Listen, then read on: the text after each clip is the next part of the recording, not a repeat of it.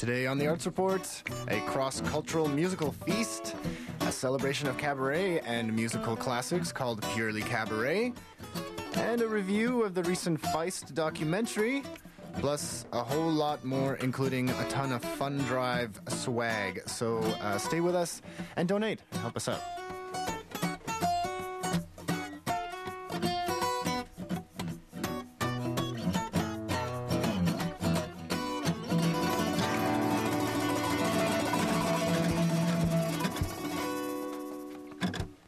Hello, hello, and welcome to the Arts Report for November the 24th. My name is Adam Yanush, and I spent the entire weekend watching British game shows, and now I sound like this. If you don't like it, you can stuff it, you soddy blugger. I don't I don't think those were words, but anyway, hello. Yeah, I I, I really enjoyed this one uh, program called um, uh, Never Mind the Buzzcocks, and uh, it's a it's a music type uh, show where they have uh, celebrities. Anyway, um, but hello and welcome to the Arts Report. Uh, it is November the 24th, and you are listening to CITR 101.9 FM or uh, online at CITR.ca. I am your host, Adam Yanush, and it is still Fun Drive for two more days, which means that you can donate by calling 604 822 8648. Six, uh, sorry, 604 822 8648 and help us reach our fundraising goal of 30 thousand dollars, and so far we've raised eighteen thousand three hundred and seven. So we are well over halfway, but we're still several grand short. Don't make me do the math. Just leave it at that. That we still need your donations to uh, to uh, help us basically keep this keep the lights on and keep the heat going. Uh, it's quite cold in here already, so we desperately need the need the money because we're all wearing uh, toques and scarves in here, including myself, and um, and also to digitize our our uh, musical collection, our uh, CD collection. Uh, we need to we need to um, you know it ain't free. It ain't free to do that. So everything that we do here at CITR, it all comes from uh, a lot of it comes from your generous support. So so please uh, help us out. The number is 822 8648. All right, now on the show, we have a ton of interesting things, including, as I said in the intro there, a cross cultural musical feast that's called uh, Rising Beats on the Infinite Horizon, which is quite an epic name. We'll hear about that. Um, we are doing, uh, we have a feature on a show called uh, Secret in the Wings, which is a play coming to, or already playing, I should say, at Studio 58. And uh, I saw a sneak peek of it last week, and it's uh, it's lovely. We'll talk to the director about that. There's a dance show called um, Experiments. Wait, Experiments, Logic, and Emotion Collide. I think that's the title.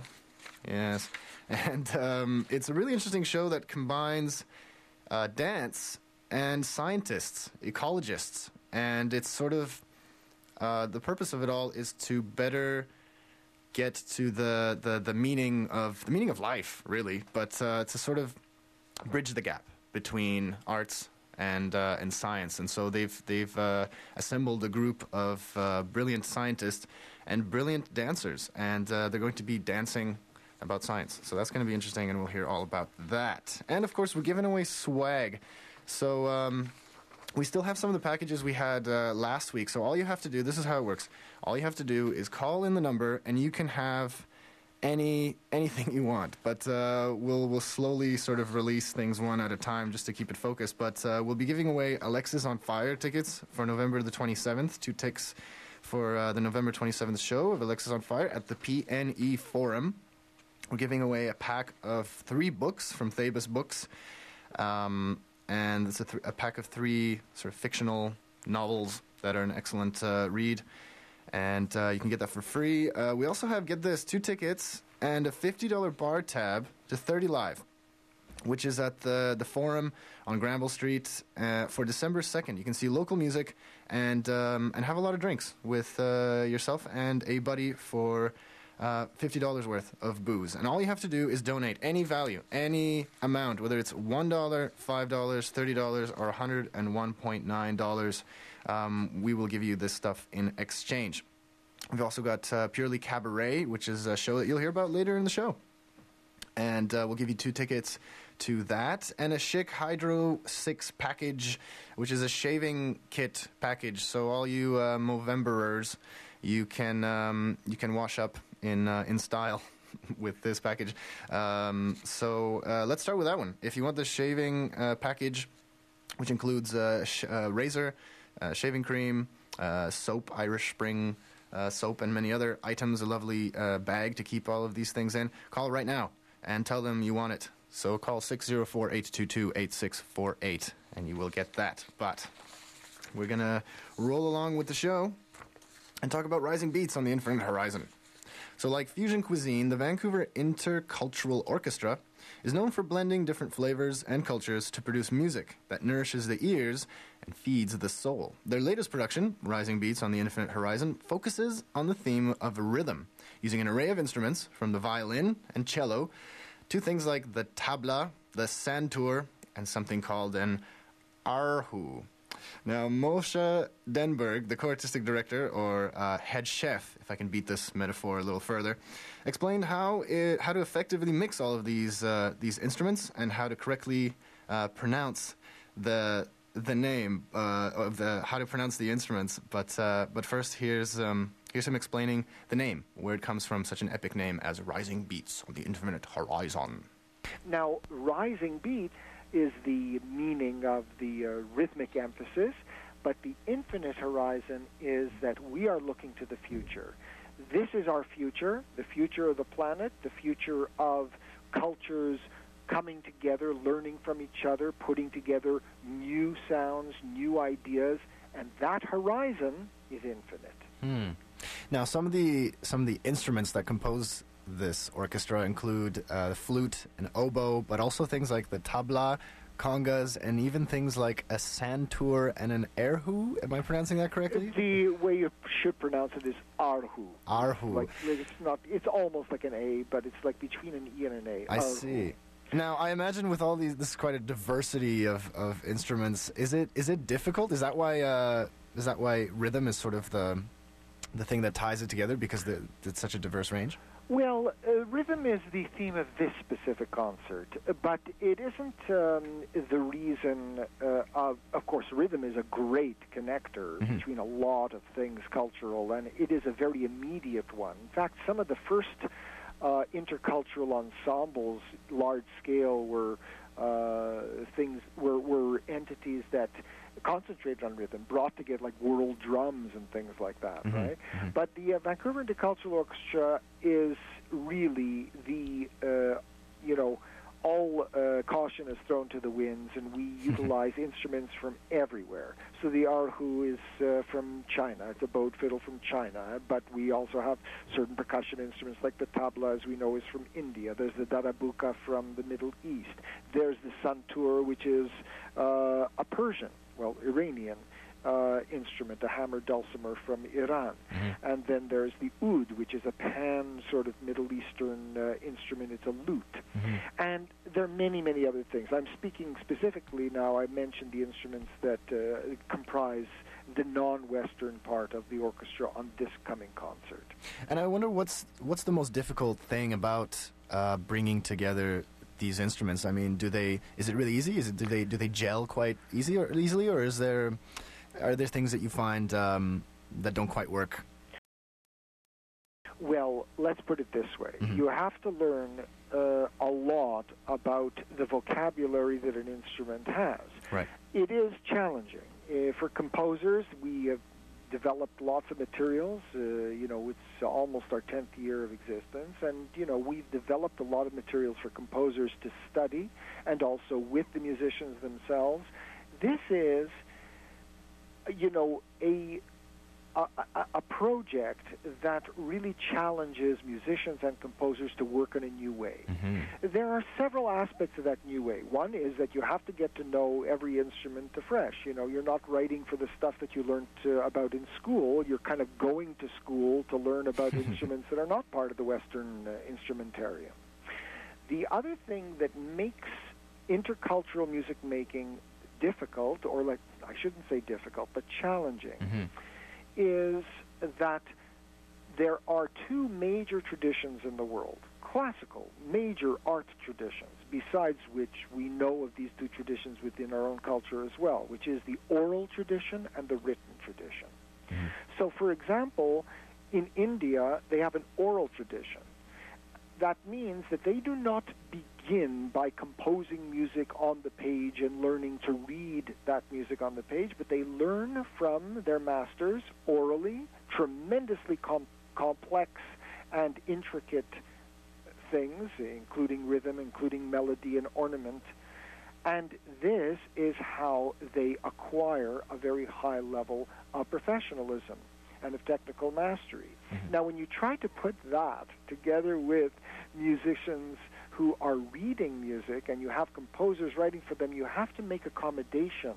You have to learn how to improvise a little bit. You have to utilize uh, the written materials in such a way that you could teach it to people who are more used to oral tradition. But you spoke about the challenges. There is a big challenge of bringing together the resources of the oral traditions and the resources of the written tradition. And that was Moshe Denburg. So uh, this is uh, Rising Beats on the Infinite Horizon is on November the 28th at 8 p.m. at the Cultch, which is 1895 Venables Street in Vancouver, and tickets are $25 general and $15 uh, for students, seniors, and um, members. Vancouver Intercultural Orchestra members, uh, $15. Or for groups of 10, 10 plus. Uh, you can get more information at uh, the Cultch website, thecultch.com, or you can get it from our website at citr.ca, where you will see uh, this week's Arts Report um, entry with all the links to uh, today's features. All right, so when we uh, come back, we'll talk about Purely Cabaret, and we'll also uh, give two tickets to uh, to Purely uh, Cabaret that you can see uh, either this Thursday or this Saturday. So um, so stay with us for that.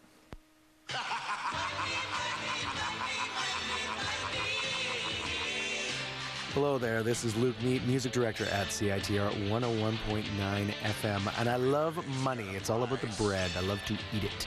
You should pledge to CITR's 2010 Fund Drive because anyone can get involved in CITR. Anyone. This is your radio station. Own your frequency. CITR 101.9 FM.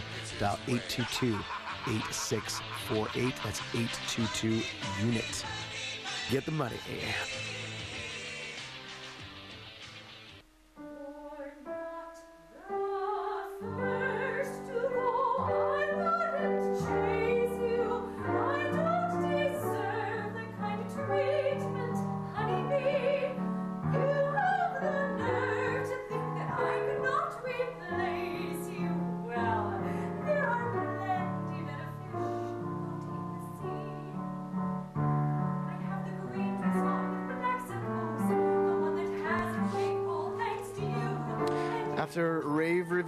Toronto and Ottawa, including Critics' Choice at the Ottawa Fringe, opera singer Lindsay Sutherland Boal is bringing her one woman musical experience called Purely Cabaret back to Metro Vancouver. It's a night of sultry vocals, cabaret classics, and as an added bonus this weekend, that's this Thursday and Saturday, musical favorites from Hello Dolly, among others. Um, Lindsay stopped by the studio with her partner in crime, pianist and principal repet- repetiteur. Said that right at the Vancouver Opera, Kinza Tyrrell, for a chat about the show. And I started by asking her um, what is so great about um, Kurt Weill's music. Kurt Weill being a composer uh, who worked in the 1920s and uh, and beyond to make uh, several cabaret classics, including uh, the musical The Three Penny Opera. So I started by asking her, "What's what's so great about this guy?" Well, uh, Kurt's music is beautiful and melodious and lush and gorgeous, and when you put that together with Bertolt Brecht's uh, brutal, honest, raw, visceral text, it's like this explosion of awesomeness. Really, it's uh, it's it's outstanding. Mm-hmm. And uh, what might people who might not recognize instantly the name Kurt Weill, what might they know uh, his music from? Mm. Uh, everybody knows Mack the Knife. Mm-hmm. Oh, the shark has pretty teeth, dear, and he shows them pearly white. Yeah, that's Mac mm-hmm. and Kurt. How do you go from you know having Kurt Weill songs that you like to a cabaret show? Give us a taste.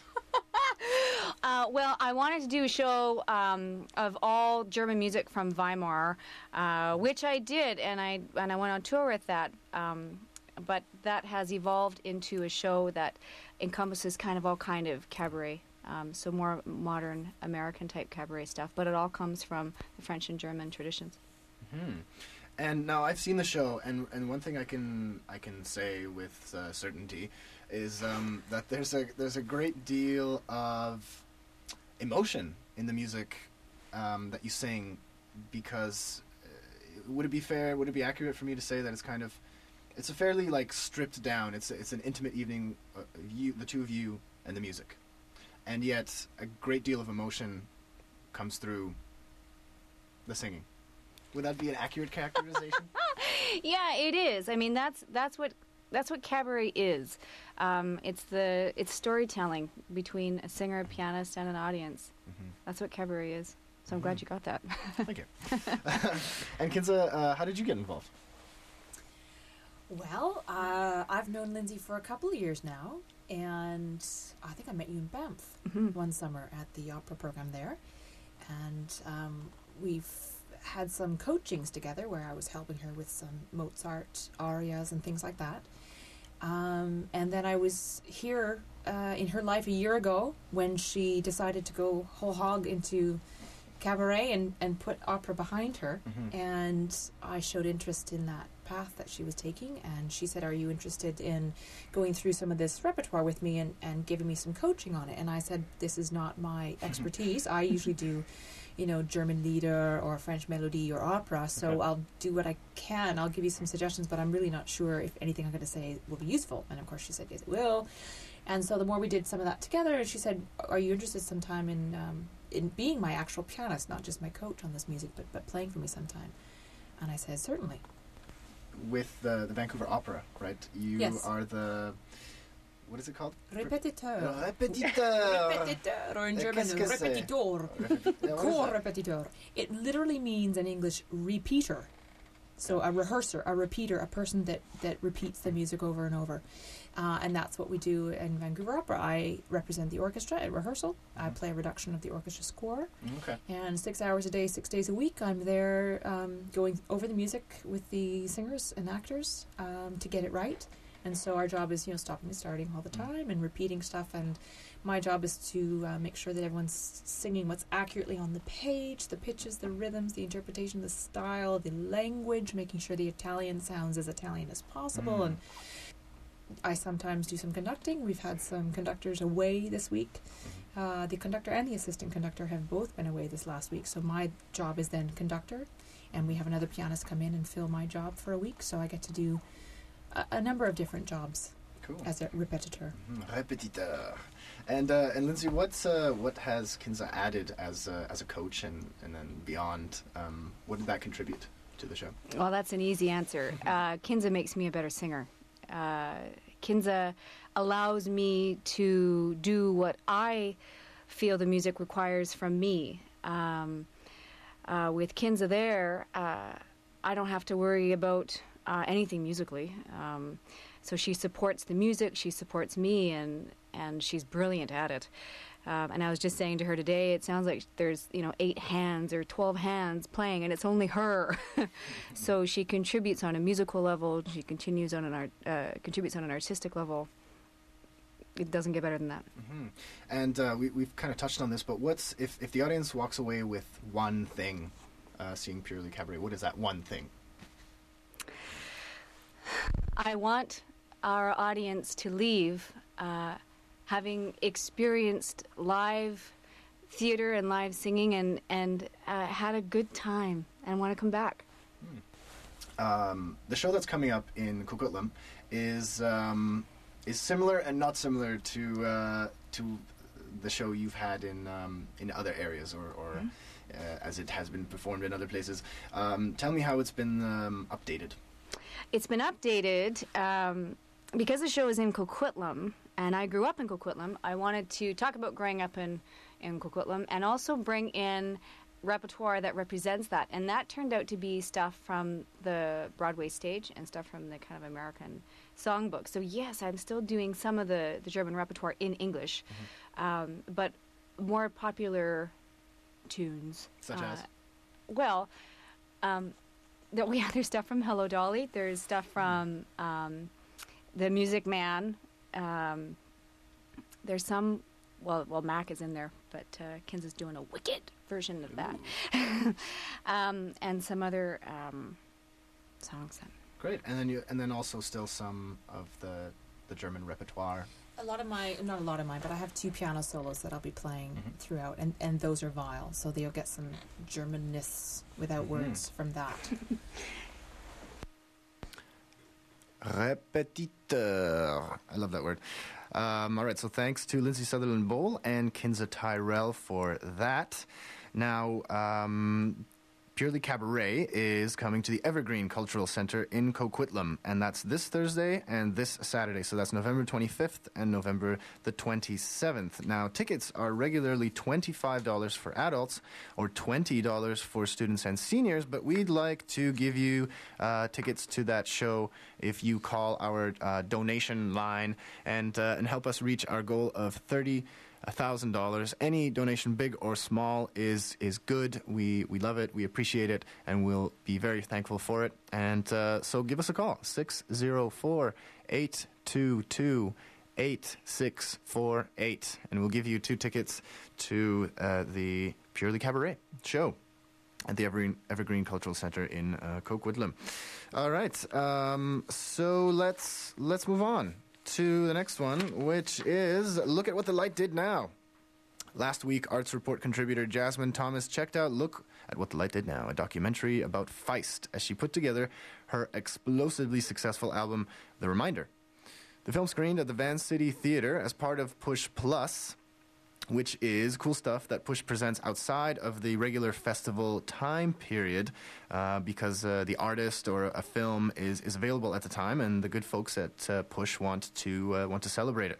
By the way, uh, the Push Festival is coming soon. January 18th to the uh, to February the 6th, and there's a deadline for early bird push passes, and that's December the 9th at 5 p.m.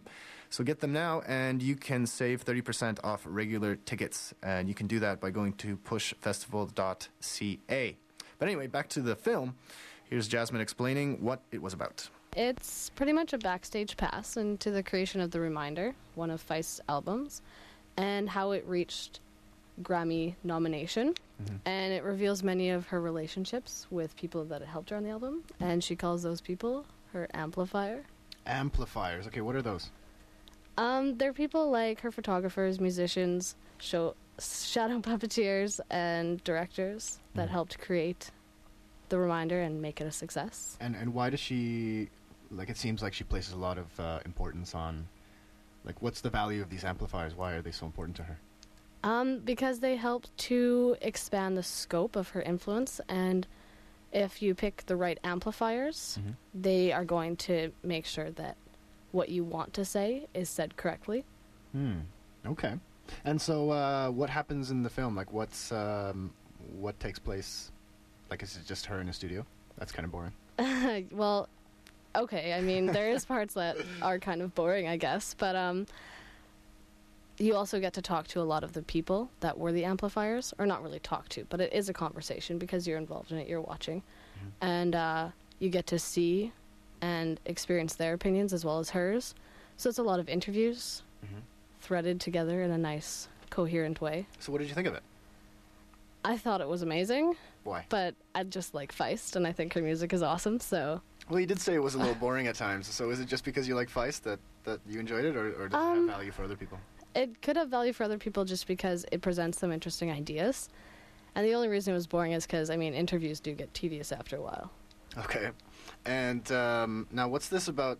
Uh, Feist has a thing about messiness, or is that right? Yes. Well, the thing that I got in from the film was that she wants to be very imperfect Mm-hmm. Mhm. because it makes it easier to relate to an artist if they're less iconic And less polished. and less polished, less perfect. perfect. Because we're not perfect. Mm-hmm. And then it seems to me when I look at some artists, their lives are so sculpted Mm. and their music is so perfect. Yeah, so glossy There's- and so smooth. It's so produced and so okay. exactly what they're looking for. So how does she get that effect?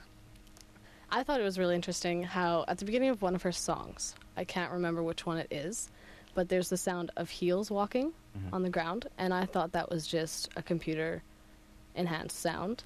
But um, during the film, we were shown her walking down the stairs of the studio and recording her voice as she was walking. Hmm. And then they just used that as the introduction to that song. Okay. And there's another song, I think it's called The Park. And it was actually recorded in a park Hmm. because that gives it kind of the the you don't know what sounds are going to be in the background. Kind there's the this uncertainty. there's this background noise. I mean, a, a dog could bark, a baby could cry, Hmm. the wind could blow. You don't know. Mhm. And then there was another one where they filmed it entirely in one segment, so it wasn't like they filmed sections of the song and then edited it together. They just filmed it in one go, Mm-hmm. and they did 27 takes and used the first one, Oh wow.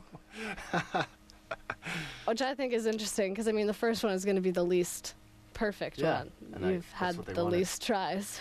so why did they? The question is, why do they keep doing it another 26 times? oh, who knows? And uh, there's something about clay and vinyl. What? What's that about? Oh, ah, her shadow puppeteers. So, uh, during her concerts, there's always that background. You know, at DJ concerts, it's very technological with lots of flashing lights and Is there? stuff. You tell me.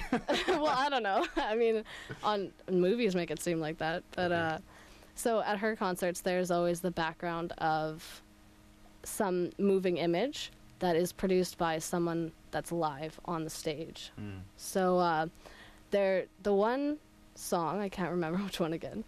She would have a piece of vinyl laying o- laying over laid laying over top of a light, and there was clay on top of it. And her shadow puppeteer would run her hand over the clay and draw images in the clay. Whoa. And then because the light was underneath, it would just show a darkened image of her hand moving across the screen. And so that was the backdrop to her concert. Oh, and hence look Yeah. at what the light did now. Yes. Did I get that correctly? Yes. Okay. You got it. Great. You got it. So now is this film coming out on DVD so people can see it? Yeah, December 7th. Aha.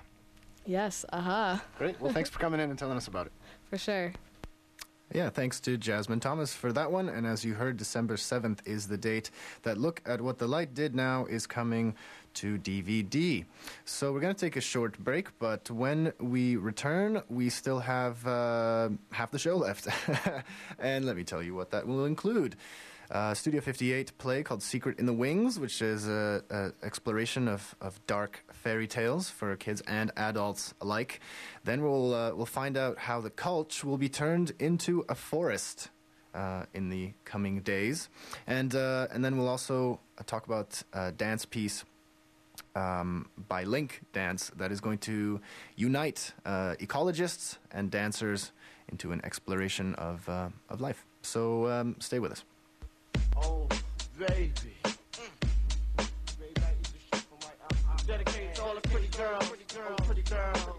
All the pretty girls, all the pretty girls. CITR 101.9 FM wants you to own your frequency. Donate to CITR between November 16th and 25th and take ownership of your station. How do you sleep at night? on top of a pile of money with many beautiful ladies. This is your station. Support CITR's Fund Drive 2010.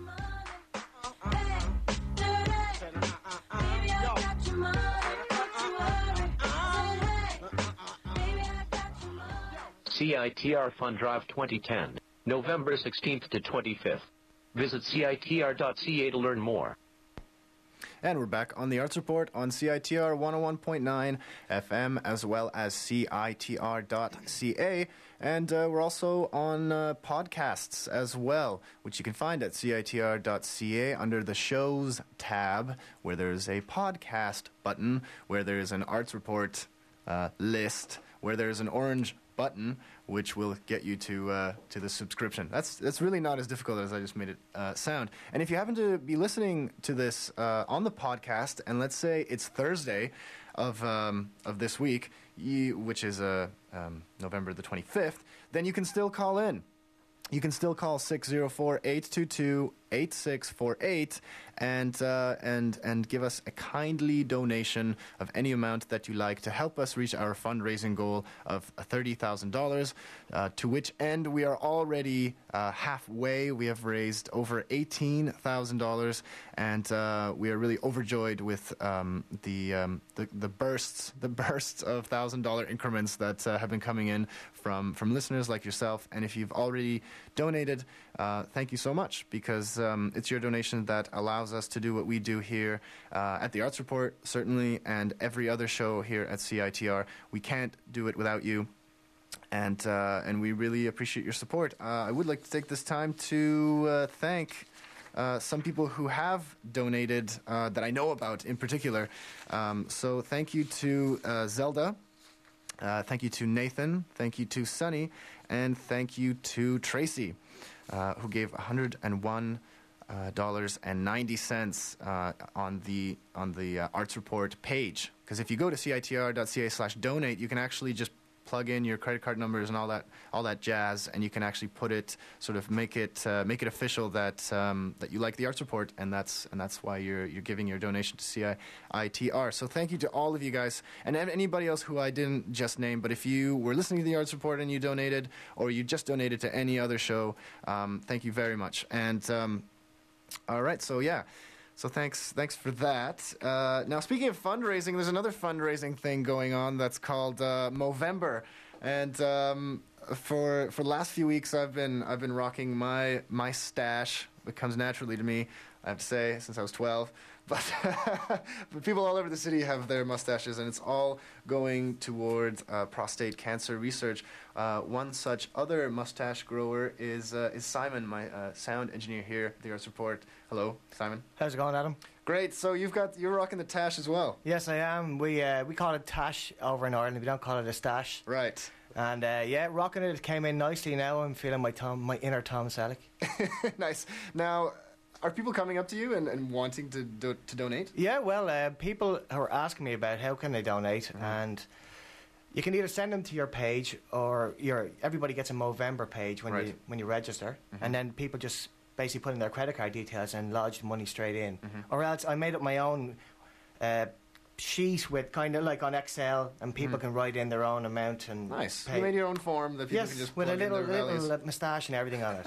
And how much? Uh, may I ask how much you brought in? Um, I have over about three hundred dollars. Wow. Yeah, Phenomenal. Which entitles me to two tickets to the Movember Ball. And what is that? The Movember Ball is uh, an exclusive ball for Movember Mobros, Mm-hmm. and uh, if you raise over two hundred dollars, they send you um, two tickets online. And you just print them out. It's in the Fortune Sound Club on 147 East Pender, Uh-huh. and that's on the 2nd of December from 8 p.m. to 2 a.m. And the dress code is for guys to dress whatever suits your mo, or as an ultimate mo icon, and girls to suit your mo bro or fancy dress. So it should be one hell of a ball. Very nice, very nice. And that brings to mind another Movember uh, party that's coming up on November 27th, which is this Saturday.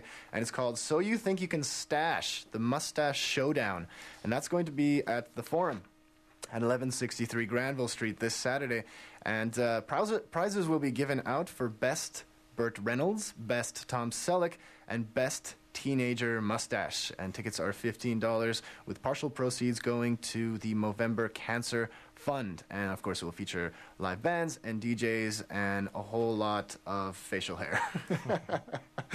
All right. Um, so let's move on to Secret in the Wings. Now, dark fairy tales are explored in this show at Studio 58 called Secret in the Wings, written by Mary Zimmerman. It's a quirky and humorous look at lesser known fairy tales, including The Princess Who Wouldn't Laugh, Three Blind Queens, and The Snake Girl Who Refused to Die.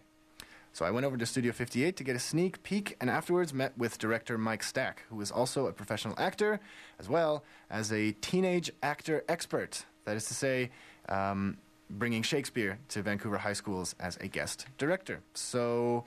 Um, so here's Mike Stack talking about how fairy tales continue to be relevant in uh, as you know generation after generation.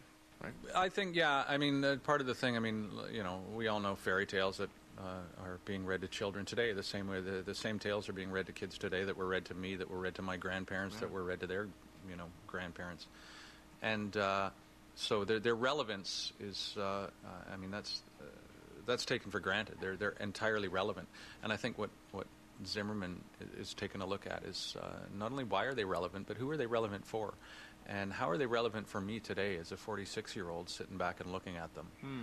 And um, fairy tales. I mean, it's interesting because I, you know, I'd never really explored them before, but but they they you know, the, the writings by Carl Jung and by Bruno Bettelheim and, and by another gentleman whose name escapes me at the moment. Um, you know, these have been heavily studied as far as what are the effects and how, how, how should we, how, why, what, what are children looking for in these and how should we leave children with these? And, and actually the complexity of the psyche that's at Mhm. work in the fairy tales that is still relevant. You know, the fairy tales deal heavily with uh, love and loss. Not um, love is is often broken in fairy tales. Death is very present in fairy tales, as is the people who are probably the closest to you or the most important to you leaving you. And throughout my life, those are things that have affected me very deeply. They certainly probably affected me when I was a little child as well. But looking on them from a point of view nowadays, I also I've had a lot of love and a lot of loss in my life. And to look at them through the eyes of whether it's the eyes of a parent leaving a child, um, th- uh, th- through the eyes of a lover leaving a lover, through the eyes of someone someone leaving you through death. And all these things come up um, simply as story points in these tales. Do you think that to, to some extent many fairy tales are for adults as much as they are for kids? I th- I think so. I think that any stories that that uh, you know have survived for as long as they do. I teach a lot of Shakespeare, and uh, with young people, and I think the same thing. We find ourselves things that we can find ourselves in uh, as humanity um, uh, survive the ages um, in literature certainly, and I think that's true for all ages. Um, you know the central story of, of, of an ogre of of feeling like a beast of of the inability to find beauty inside of oneself right because of how you feel or what you think how you think everyone perceives you um, uh, for people I know who are ready and willing to be honest with themselves I think we all kind of feel that way sometimes Now you've talked about uh, uh, your work with Shakespeare and, and with uh, with high school students. So I'm curious, um, how do high school stu- working with high school students? How does that compare with working with adults here? quote unquote adults. Yeah, I want to make the note that Adam made the sign of quote marks when he said adults. Um, I, well, it's a. In some ways, it's a huge difference, and in other ways, it isn't. You know, theater is a playground, and uh, I espouse play. I'm a big fan of play. Um, there's a uh, someone, uh, Simon Callow, not not the guy from the thing that we all know. No, the actor Simon Callow from England. Uh, uh, in his book, Being an Actor, there's a lovely line that says, "Play should be at the heart of rehearsal, as it should be at the heart of performance." And there's a sense of play and wonderment in in uh, you know I work with young people as young as eight. I work heavily with teenagers. Um, but then you come here, and not only do you have people who maybe have a passion and, and a desire to want to play, but you've got people who are honing their craft. You've got people who are studying with some of the finest teachers around. You know, they've they understand. Um, they're they're at the beginning of their journey of what potentially could be a, a life in the theater. For many of them, for most of them, I think it will include a life in the arts somehow. For many of them, it will include a life in the theater, not necessarily as an actor. I mean, 25 years later, I can look back because I went here and think that, you know, a lot of, uh, numerous of my friends from those days are still involved in, in either film, theater, or the arts in some way. Many aren't because that's just life path no matter what you do but you know many are.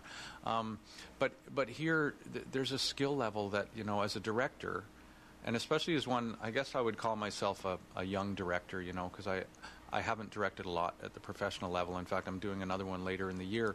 Um, and this has been a great stepping stone because what i need to do in, at the high school level i need to really step up and tell people what to do.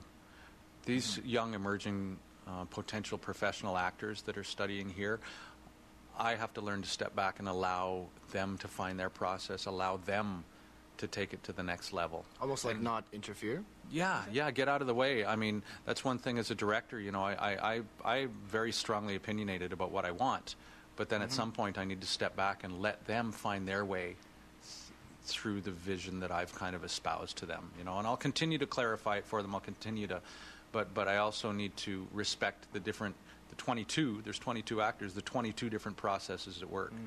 and try and figure out a way to, to, to, to allow them the room to grow mm.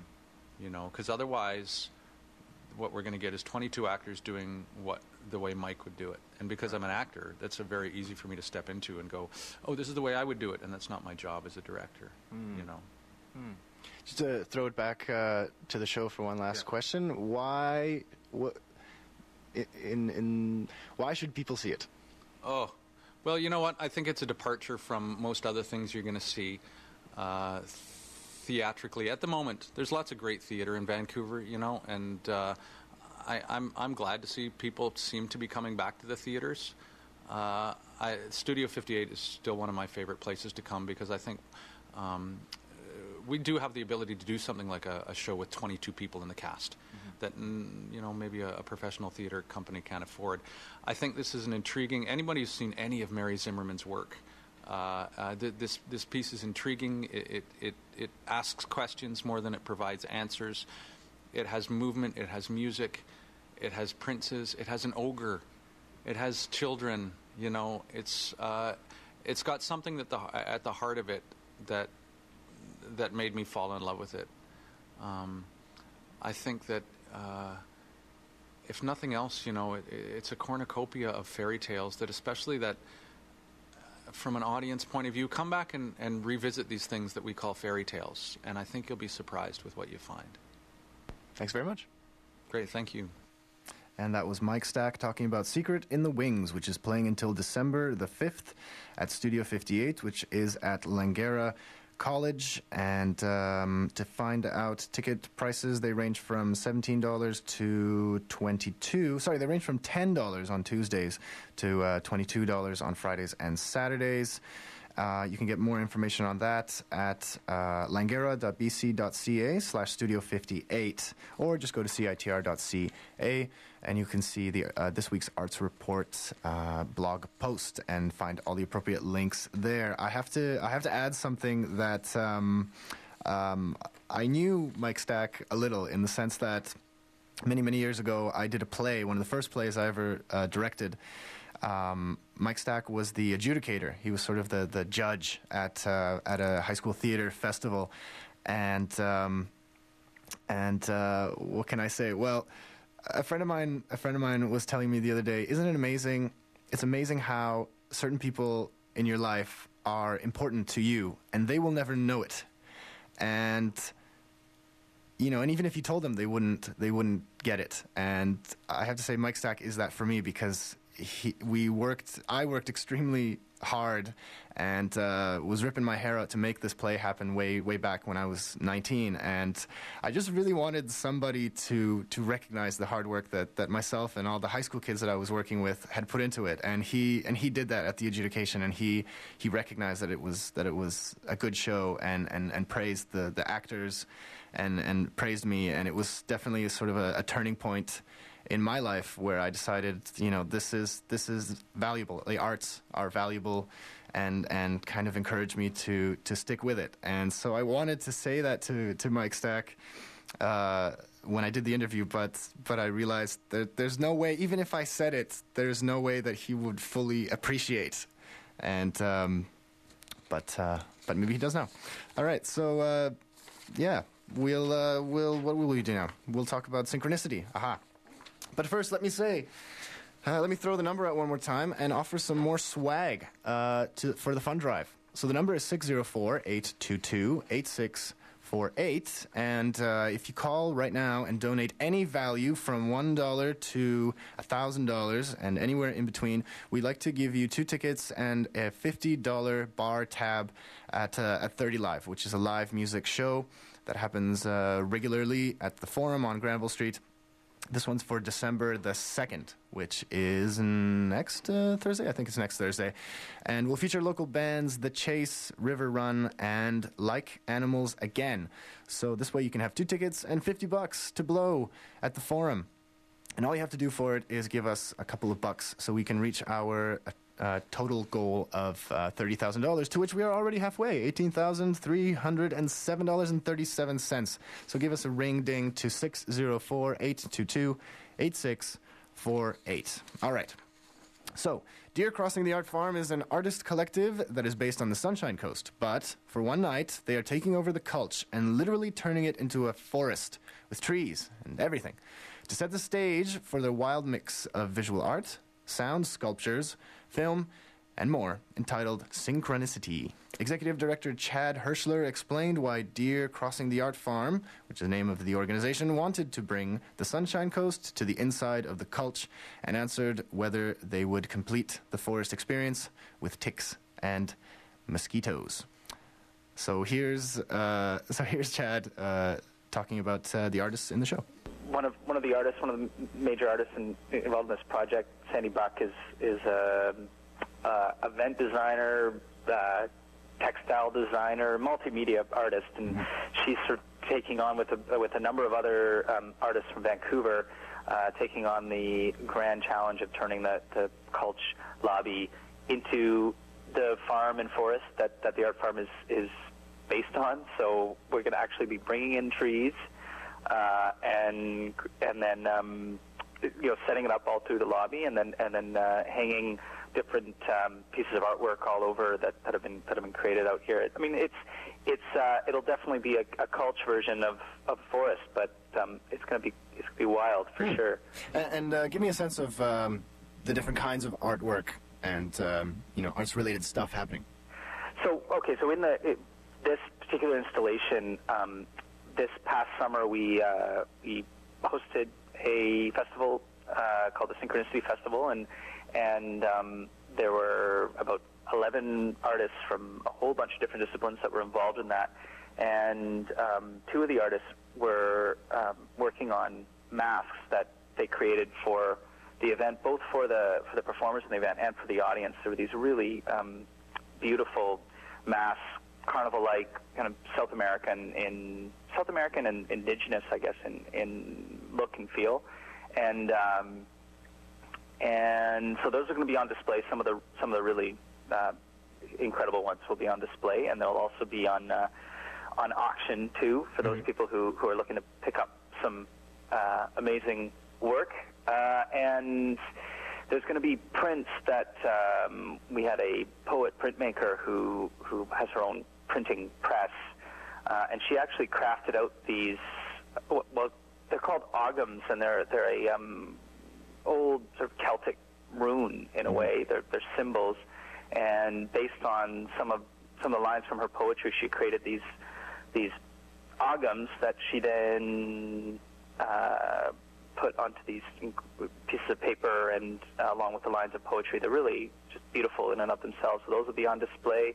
Photographs, uh, photography, and uh, and then at the Cultch event on the stage, we're going to have uh, live original uh, tunes by Eric Mon, Darcy McCord, um, kind of one of one of Vancouver's best kept secrets, although I, I think it's getting out, and um, a local sound architect, Steve Wright. He's he we call him a sound architect because he kind of builds spaces with uh, all sorts of things you wouldn't um, imagine you could make music with, and uh, and then we're having a film uh, premiere, a documentary of this uh, event that we did this this past summer.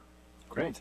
And uh, tell me why you know you're based on, in the Sunshine Coast. Tell me why it was important to sort of uh, reach out into Vancouver.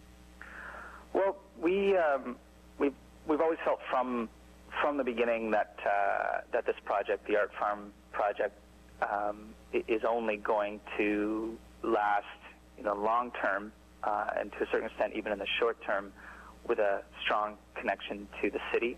Uh, it's it, it needs that infusion of um, urban, uh, creative juice, you know, and uh, and at the same time, um, the uh, uh, you know we we believe that the that one of one of the effects that the art farm can have uh, is kind of bridging the divide that cur- currently exists between the city and the country or the urban and rural settings, uh, especially in, in the arts world. Is sort of there, there's there doesn't seem to be a lot of flow between those two worlds. There's uh, there's generally if there is flow, it's it sort of goes from the city out into the country, and it's kind of um, successful shows or successful artists bringing their work to to a small town, which which is fantastic. And and I know from living in a small town that that we need it. We love it when, when artists come. Right. Uh, but but I, there's there are amazing amazing you know artists that spend a lot of time in these uh, rural settings, and uh, their work is is diff- is different partly because of that. It has a different um, speed to it, a different uh, energy to it, and we're you know really excited about about kind of creating some. Uh, cross pollination between those two worlds. Cross pollination, right? So Yeah. it's it's kind of about making it like a, more of a two way street, right? So it's not just touring shows coming from the city to the country, but going the other way artistically as well. Yeah, exactly. I mean, our, our, our dream is to we we're working on uh, projects now where they're, usually nature-based projects that we do. They're they're um, kind of bringing artists that normally are in galleries or in theaters or you know uh, in cafes and plunking them out into forests and sort of uh, wilderness and so on, and seeing what that kind of what that creates. So dream wise, we we hope uh, we can actually do that. Bring, you know, get that to a level where where it's um, you know people really are extremely excited and inspired by it, and bring that to the city because I think that's something um, that rural artists can share is they have a connection to nature that that uh, that not not all urban artists have. Great. Well, it sounds like a very intriguing event. Hopefully, uh, people won't get um, you know mosquito bites or other bites in the in the Cultch Forest. we can guarantee that. There's, there's, there's no mosquitoes at the Cultch event. We can't guarantee that up here, but uh, but you can down there. you can down there. Perfect. Yeah. All right. Thanks so much for telling us about it. You bet. Thanks. Thanks for having us on.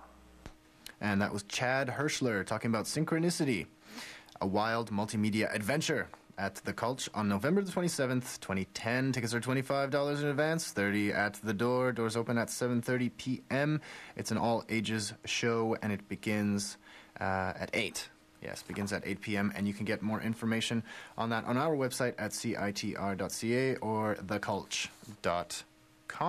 So we're going to take a quick break, but when we return, we'll tell you about uh, experiments logic and emotion collide, art, art versus science.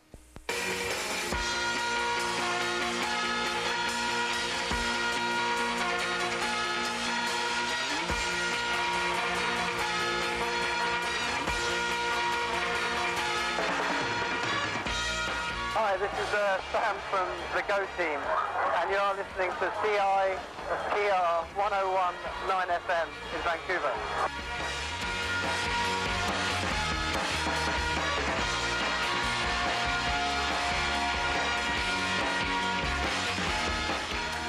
All right, we're back on the Arts Report on CITR 101.9 FM Vancouver, and we're doing fund drive for just two more days. That means you only have until tomorrow to uh, donate to our cause and help us raise thirty thousand dollars so that we can digitize our CD collection and uh, and keep going and keep the lights and heating on for another year and do what we do here uh, at CITR. So give us a ring at 604 822 86 eight, and if you do, uh, we'll give you two tickets to Alexisonfire playing on November the 27th at the PNE Forum. That's right, you heard it here. It's Alexisonfire, which is the massive, massive band that sells many tickets to their shows, and we'll give you tickets to that. So call in to 604 822 8648, and for any donation value, we'll give you two tickets to that. Um, we'd also like to say a big thank you to Halina, who gave us 60 bucks and claimed the Schick Hydro uh, shaving package. So thanks so much for, for giving us uh, that. That helps uh, the Arts Report reach its goal of uh, 300 bucks. You know, every show has at least um, a goal of 300 dollars, and um, we're well on our way. With one one day left, I think we're at 260. We're well over two thirds of the way here at the Arts Report to uh, to meeting our show goal, so that you know, so that the Arts Report doesn't look bad compared to everyone else at the radio. So thanks so much for that. Okay. Uh, art versus science, left hemisphere versus right hemisphere, logic versus emotion. Link Dance is exploring these verses in a unique show that brings together dancers and ecologists to form a better understanding of the world. artistic director of Link Dance, Gail Lotenberg, came to the CITR studios, and I asked her just how literally the dancers would portray um, ecological activities on the stage. But first, um, I asked her. We, we had a chat um, about um, about dance itself. Well, I think you know what what dance does that's unusual is that dance embodies rather than intellectualizes. we actually take things into our body and we respond from a physical point of view. And that's not the normal language of our society anymore. I mean, it used to be when we were like more, most people were laborers and Right. farmers or whatever. But people who live in a physical relationship with the land, you know, maybe have more of an embodied lifestyle. So I think Mhm. dancers are no longer the norm, you know, in Mhm. terms of how we process ideas. So I do think we have a lot to contribute. In this particular project, though, we don't just rely on our bodies. You know, we're collaborating with a group of scientists. So the scientists don't do dancing. they, uh, oh, well, only one does a little bit. um, but no, the, the, the scientists, um, one performs live and the others perform all through video projection. And they're mostly speaking. I mean, the language of science is is a verbal language. I mean, Mhm. and the the uh, the ability of these scientists to speak remarkably yeah they're amazing i mean they're remarkably intelligent Yeah. and they use as few words Right. as you could possibly need to articulate an incredibly complex subject and is, so that, is that because they're using these amazing, these these large, clunky, mm, you know, nomenclature that, that just so efficiently uh, hits at, at what they're trying to say? Well, it's awesome that you should say that because I think that's one of the reasons why I've decided to do this piece. I think we have an image of what science science is about, and then you meet scientists, Mhm. and they they don't go they, they, They don't they don't reflect each other at all. They the stereotype is that they they would be like you know they would use really large words and they would speak over your head, but really what I find is amazing about scientists is they are interested in an elegant idea. And they use that language. And when an yeah. elegant idea means to sim- get at the simple truth. Yes. Within a, a complex system. Yes. And so they actually speak in very they're like, you know, Hemingway. They they speak Right. very complex notions in very small words and very simple language. And in that sense I think they're like poets. And so hmm. that's actually w- one of the ways that I've approached the piece is to try and capture the poetry Wow. of their of the way they speak. So they speak in the piece and we m- mainly dance, but we all do maybe a little bit of kind of blurring the boundary, just a bit. so give us a sense uh, for radio of uh, what it will look like. Well, the piece is um, a series of three experiments, and you could say that the Mm. ending is the beginning of the fourth. And um, the audience will experience an, an experiment or a sense of experimentation throughout the piece, through, throughout the show. I won't tell you how because that would give it all away. Don't give it away. But we do have fun um, with the notion of experimentation because experimentation is all about being clever, trapping an idea, seeing if you can find a trap for your your hypothesis, and so we do that in the piece. And there's one, um, so they'll you know people will be seeing a notion of experimentation played out through physical through through a physical embodiment of that. Um, they'll be seeing uh, portrayal of sort of natural systems because the scientists that we're u- we're working with they are all in the world of behavioral ecology. Okay. So they study the behavior of animals, and so we're creating an environment in which the audience also is looking at a nonverbal language of movement and uh, seeing if it could if they can be as um, mm, as perce- as perceptive a viewer as the scientists might be. Um, so, for example, would would uh, if the scientists are focused on the um, focus on behavioral ecology. yes, then then do the dancers sort of ever play out the animals?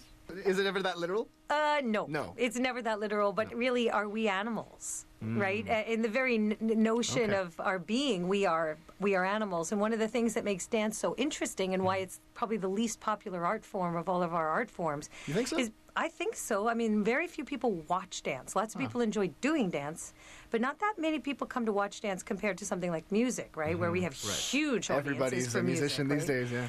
And the, but who comes? I mean, when you you know, you know, a big rock star comes to the GM Place, and I mean, they can fill that stadium. Right. You know, there's You not a couldn't a dance company in the stadium with a world that could fill a GM Place. That would yeah, that is a funny thought. And I think it's because you know we're not used to um, I think that uh, dance is not the most popular art form because we don't know that we can actually watch dance and be watching the animal nature of ourselves, our ability to communicate without words, because Yeah. our, our bodies are incredibly articulate, and our our our basic skills as human beings is to be able to read the nonverbal language of the people we interact with. I mean, f- my God, like you know, most of the cues you pick up from your partner in the morning are nonverbal. You know, we a lot of grunt at each other. and, you know, stumbles. yeah, you know, I mean, think about it, right? Throughout the day, we read a lot of nonverbal language and um, communication. So why not with why not in in the art form? Wow. So I'd say, yeah, I say we we are animals, and so no, I never try and th- they never turn into animals because that's Mm. that's hor- that's corny, it's Sure. hokey, Right. and so we, we're not really verging on hokey in this Mhm. piece. What we, we're trying to do is capture a dialogue that's been going on for three years between a group of scientists and a group of dancers about where our art form, uh, sorry, where our work lines of work intersect and where they diverge. Mhm. Where sometimes we used to think that they diverge, and we actually see that there's Right. actually a lot of similarities.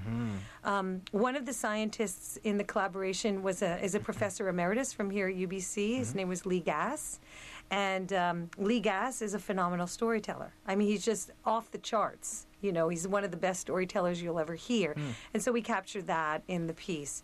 Um, another scientist who is a professor emeritus from SFU, the most clever, witty guy you'll ever meet. I mean, he's he's always tricking everybody, and so he's the trickster in the piece. And there's a whole section of the piece that is devoted to me trying to match his wit. Okay. Whether I succeed or not, I think is up to the audience to Right. decide. But you know, those are some of the um, the ways that I would say this is a manifestation of a dialogue Yep.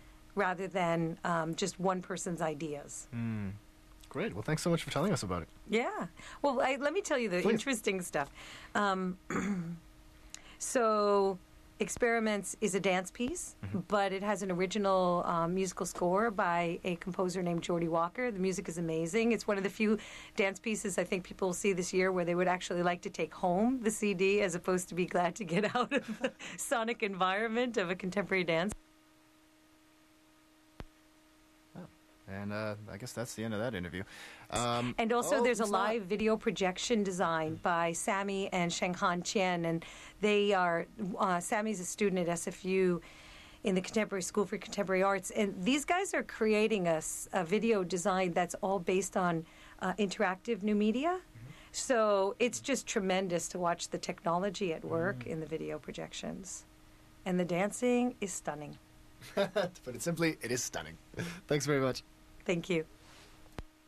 Okay, that's the real end of the interview. That was Gail Lotenberg talking about experiments, logic, and emotion collide being put on by Link Dance. And um, yeah, sorry about that. Uh, this is this is one reason why um, why you should donate to CITR is so that we don't have these weird jams where suddenly the interview stops and then I make a fool of myself on air. Um, if you if you could donate to us, then we can get better equipment, and that sort of thing won't happen.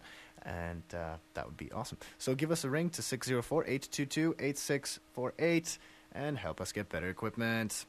Now, um, before we move on, I should tell you about. Um, I should tell you about where this event is. It's going to be at the Scotia Bank Dance Center, and it's um, Thursday through Saturday, November 25th until November the 27th at 8 p.m.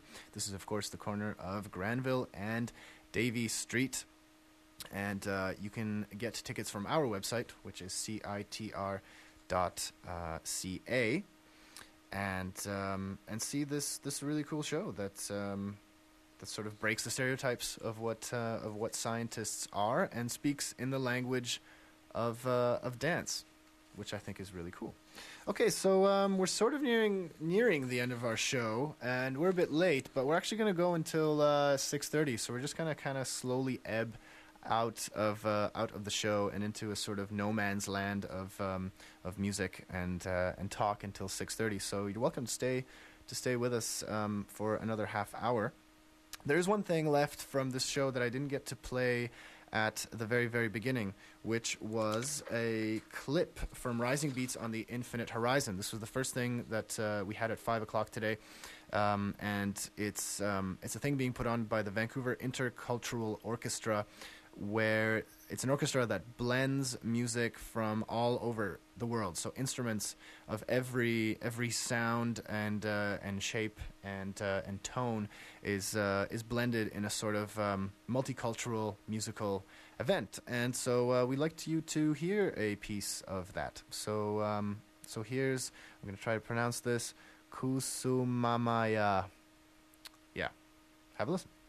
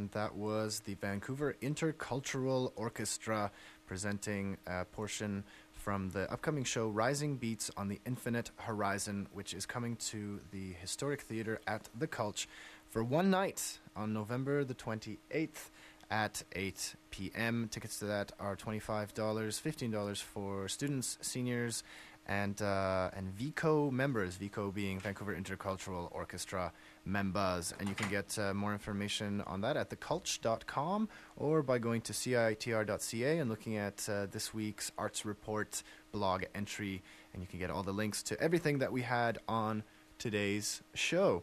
So um, I guess I'll sort of officially wrap up the show uh, with a few random uh, announcements and last minute uh, swag uh, announcements. So we are doing the fund drive, and if you call in to 604-822-8648, um, we would like to give you uh, a pack of books from Theytus uh, Books, and they've given us a pack of three three novels. One of them called Two Trails Narrow. Let me tell you about that. Here's the description. Years after escaping from a residential school together, two young men's paths cross again. This time, they are men fighting in one of Canada's best military units in Europe during World War II. They see the horrors of war through soldiers' eyes and they reunite with two nursing sisters whom the two of them knew in their youth. So we'll give you that book and two others for any donation at all, from $1 to a million dollars uh, if you call in to our fund drive line, which is 604 822 8648. And we still have, as far as I know, we still have two tickets to Alexisonfire on November the 27th at PNE Forum. And we still have two tickets and a $50 booze tab for 30 Live at the Forum on December the 2nd, which is next uh, Thursday. And we still uh, can give you tickets to Purely Cabaret. And that's happening this Thursday and this Saturday at the Evergreen Cultural Center in Coquitlam. And we'd love to give you uh, two tickets for that, for any donation that you would like to, to provide us with, so that we can uh, come closer to raising $30,000. We're sitting right now at 18, uh, just over 18,000 and uh, we need your help to, to get to the top. And the Arts Report, in particular, is trying to raise uh, 300 uh, $300 just you know just from Arts Report listeners, and we are well over $200. So just a few more donations, and we will reach our goal for 300 bucks and come one step closer to that 30 grand. So please call in to 604 822 8648. Uh, one other little announcement. This one's for Fuse. Kids and parents can have an extraordinary time with ordinary things at the Vancouver Art Gallery's Family Fuse Weekend on November 27th and 28th. Taking its cue from Waste Not and Everything Everyday exhibitions currently showing at the gallery, Family Fuse will offer an action packed lineup of performances and interactive activities, especially for families, on the theme of the everyday. Uh, Waste Not uh, I checked that out a few weeks ago for the regular Fuse night at the Vancouver Art Gallery, which is sort of like a, basically a party, basically a party where you can go to the art gallery and you know there's DJs and dance performances and uh, and of course the exhibits. So it's like a cool way to see the exhibits in a much more sort of lively Friday night kind of uh, atmosphere. And uh, yeah, there were a lot of people there, and so that made it you know more interesting than say a, a typical uh, you know, perusal through the art gallery. But this show, Waste Not, it was kind of a celebration of junk. It was uh, an artist whose mother was uh, was a pack rat and um, basically collected anything and everything, and I mean everything from old, uh, from pop cans, like things that should be recycled, you know, pop cans, and wrappers like candy wrappers all kept and preserved and put on display in this huge room where it's just mountains and mountains of really elegantly organized junk. I mean, there's things like uh, bird cages. There's uh, what look like sculptures, but really they're just styrofoam. You know, when you get electronics and then you have those big chunks of styrofoam around the you know the, the TV or the computer that kind of protects it in the box, like huge blocks of of styrofoam are just kind of standing up, and they look like you know because it's an art gallery, so everything starts to look artsy. You know, like a door in the corner. You're like, whoa, I really admire the positioning of this door. But, so it's kind of it's kind of neat to see. Um, not only just the accumulation of stuff, because I mean, I think to some extent all of us hoard a little. You know, most of us will keep things. I mean, I keep things that are kind of personally relevant to me. You know, old ticket stubs and things like that. Um, but some people, excuse me, some people really go all out and keep everything, like this woman. And so, not only do you see it as a sort of um, marvel at how humans can collect junk, but it's also you also kind of see into this woman's life because she has you know her kids' toys and uh, and fabric, like beautiful fabrics, all nicely stacked and and uh, put into drawers. Like they just bring the whole chest of drawer, drawers and they open the drawers, and, you, and so you can see all the the tons and tons of fabric that that this woman has collected. So it's really, in a way, it's kind of touching. Um, yeah, so you can still see that uh, and bring your kids out and have uh, and have fun at Fuse this Fuse sorry Family Fuse weekend at uh, the Vancouver Art Gallery on November the 27th and 28th so check that out. So um, yeah, so I guess I'll officially wrap up the show here, but uh, we'll play some music and other fun things for another 15 minutes, and uh, and all that good stuff. So I'll just. Um, I'll thank everyone that was uh, a part of uh, this week's uh, show. Uh, thank you to Simon, who was in the studio with me here, doing all the button shenanigans, as well as thank you to Jasmine, uh, who helped uh, uh, put the show together. And um, let's see, what else can I tell you? Ah, yes, you can subscribe to our uh, podcast on uh, citr.ca, or um, or or what else? I'm losing my I'm losing my ability to to uh, to speak, so I should probably just take a break. But thanks for listening to this week's show, and join us again next week for another uh, exciting arts report. I'm going to leave you with uh, one kind of fun thing that I've been meaning to play forever. A few weeks ago, we did an, an interview uh, for a show called The Park, also uh, from Studio 58, and uh, we had a couple of guys here, and uh, there was a bit of a there was a bit of a blunder that happened on air that I deleted, but I, I made sure to to keep it. Um, so I'll just play that for for you right now. Thanks for listening, and um, and see you next week.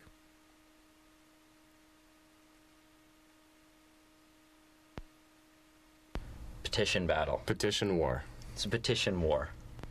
And right. uh, getting stuck in the middle is. Excuse me. is Sorry. Nowadays, we all know that cash rules everything around us.